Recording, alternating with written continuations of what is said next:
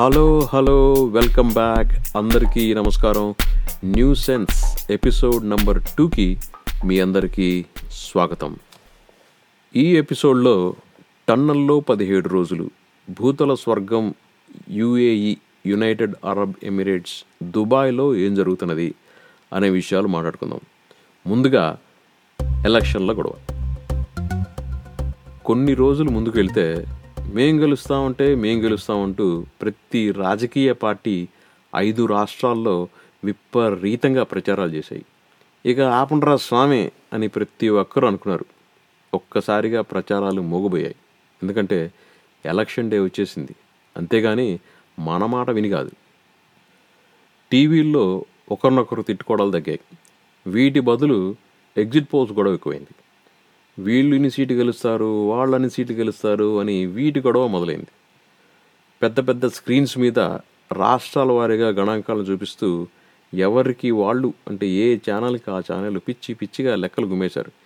ఇంకా రెండు రోజులు ఆగితే ఎవరు గెలుస్తారని తెలిసిపోతుంది కదా అంటే వీళ్ళు వింటారా? వినరు. చెప్పిందే చెప్పి చెప్పిందే చెప్పి చావ దుబ్బేశారు. ఎలక్షన్స్ మొత్తానికి ముగిశాయి ఐదు రాష్ట్రాల్లో. రాజకీయ నాయకులు సైలెన్స్. టీవీ ఛానల్స్ మటుకు ఫుల్ సౌండ్. బీజేపీ మూడు రాష్ట్రాల్లో విజయం సాధించింది. కాంగ్రెస్ తెలంగాణలో గెలిచింది. ఛత్తీస్గఢ్లో గెలుస్తాను అనుకోని ఓడిపోయింది. రాజస్థాన్ ఆశలు అడియాసలయ్యాయి. మధ్యప్రదేశ్లో అయితే మధ్యసే తేజల్ అన్నట్టుగా ఆల్మోస్ట్ బయటికి గెంటివేయబడ్డది కానీ బీజేపీకి తెలంగాణలో ఒక్కదానిలో చుక్కెదురైంది. బీజేపీ మిత్రపక్షమైనటువంటి ఎంఎన్ఎఫ్ మిజోరాం నేషనల్ ఫ్రంట్ తుక్కుగా జోరాం పీపుల్స్ మూమెంట్ తోటి ఓడిపోయింది. భారత్ జోడో భారత్ జోడో అని దేశమంతా తిరిగినటువంటి రాహుల్ గాంధీ కాంగ్రెస్ పార్టీ ఇప్పుడు ఏ యాత్ర చేస్తారో చూడాలి. భారత్ జోడో అని వాళ్ళంటే అది కాస్త కాంగ్రెస్ చోడో కాంగ్రెస్ చోడో అని వినిపించినట్టుంది ఉత్తరాది రాష్ట్రాల్లో. భారత్ జోడో నినాదం హిందుత్వ నినాదంలో కొట్టుకుపోయినట్టు అయిపోయింది. దీనికి అర్థం ఏంటి? అని అన్ని పార్టీలు మల్లగుల్లాలు పడుతున్నాయి. ఇంకా ఏ మెసేజ్ తోటి బీజేపీని ఎదుర్కోవాలా అన్న కసరత్తులు అప్పుడే మొదలైనాయి. ఎందుకంటే ఇంకా మరికొన్ని నెలల్లో అంటే ఆరు నెలల్లో లోక్సభ ఎన్నికలు వస్తున్నాయి అయ్య బాబోయ్ మళ్ళీ ఎన్నికల అనుకోవద్దు. మరి వాళ్ళు చెప్పే కాకమ్మ కథలు మనం వినాలి. ఎవరో ఒకరు మళ్ళీ మనల్ని దోచుకొని తినాలి అంటే మళ్ళీ ఎలక్షన్స్ అందుకే జరగాలి. మోడీ గారు మటుకు అపోజిషన్ పార్టీలకి కాంగ్రెస్కి వార్నింగ్ ఇచ్చారు. ఏమని?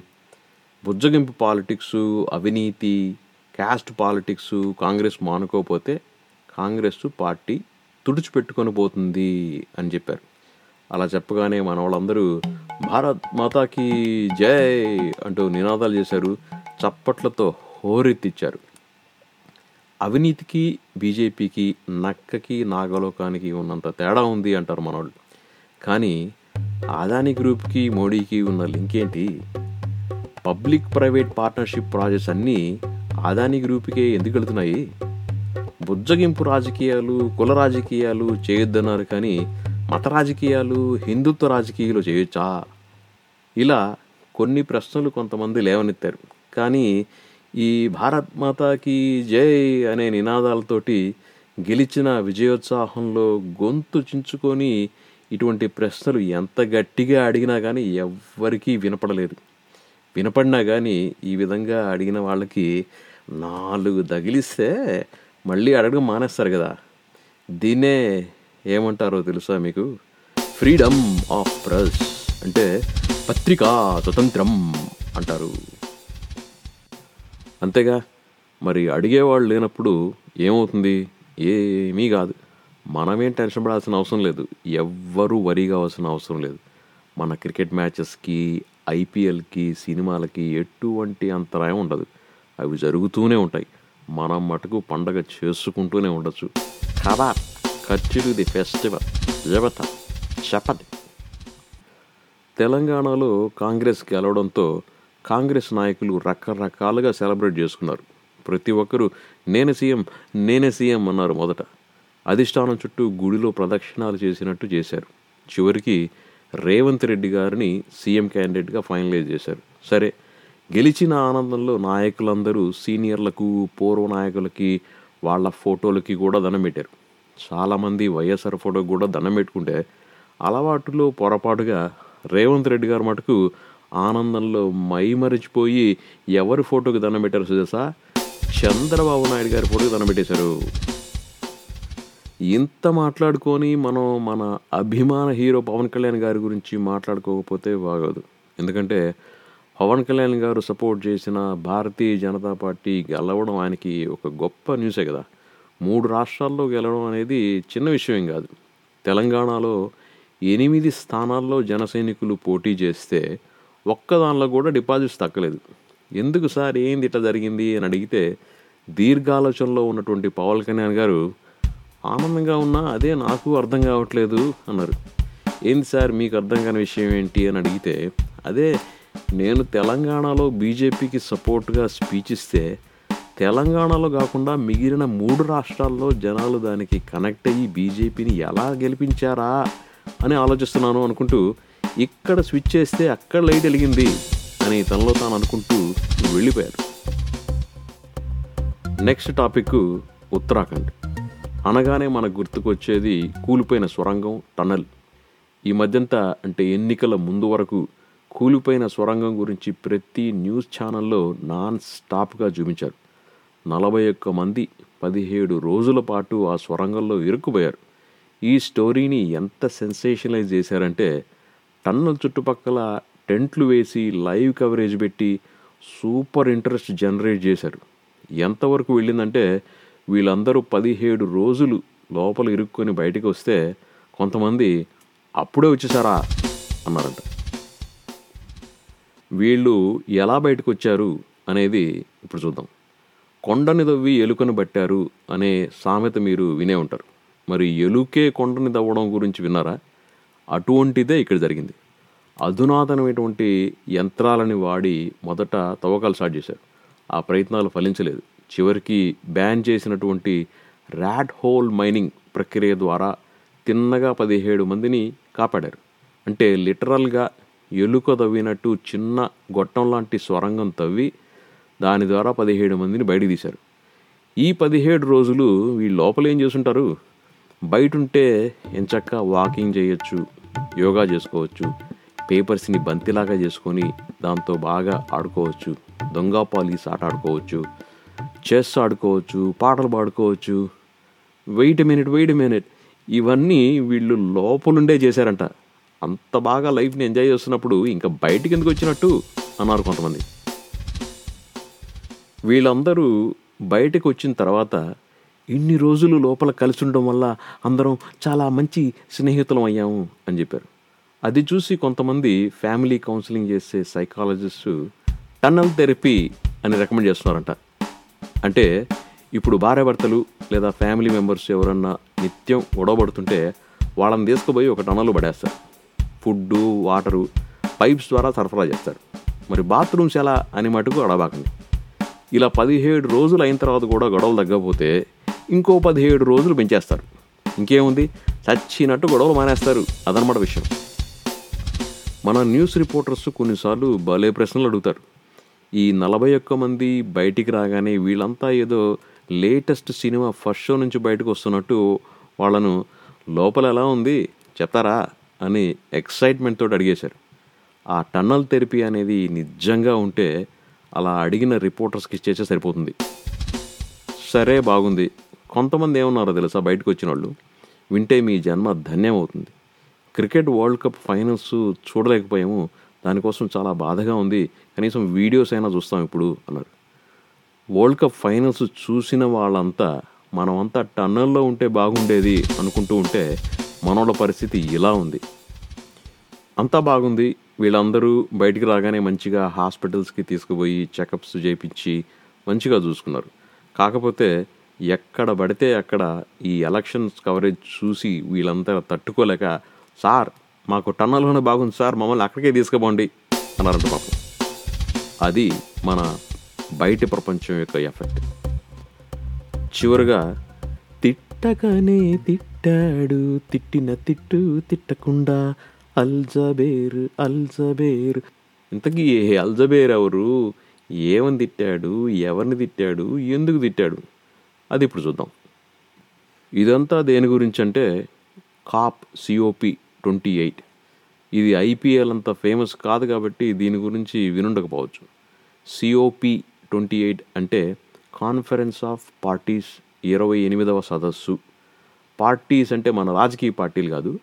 గ్లోబల్ వార్మింగ్ లేదా క్లైమేట్ చేంజ్ గురించి ప్రతి సంవత్సరం వివిధ దేశాల నాయాళ్ళు సారీ నాయకులు కలిసి ఏం చేయాలి ఏం చేయాలి అని డిస్కస్ చేస్తారు. ఆ సదస్సునే ఈ C O P conference of parties అంటారు. డిస్కషన్స్ ఎక్కువ చేసే తక్కువ. అది ఇప్పటివరకు వీళ్ళకున్న పేరు.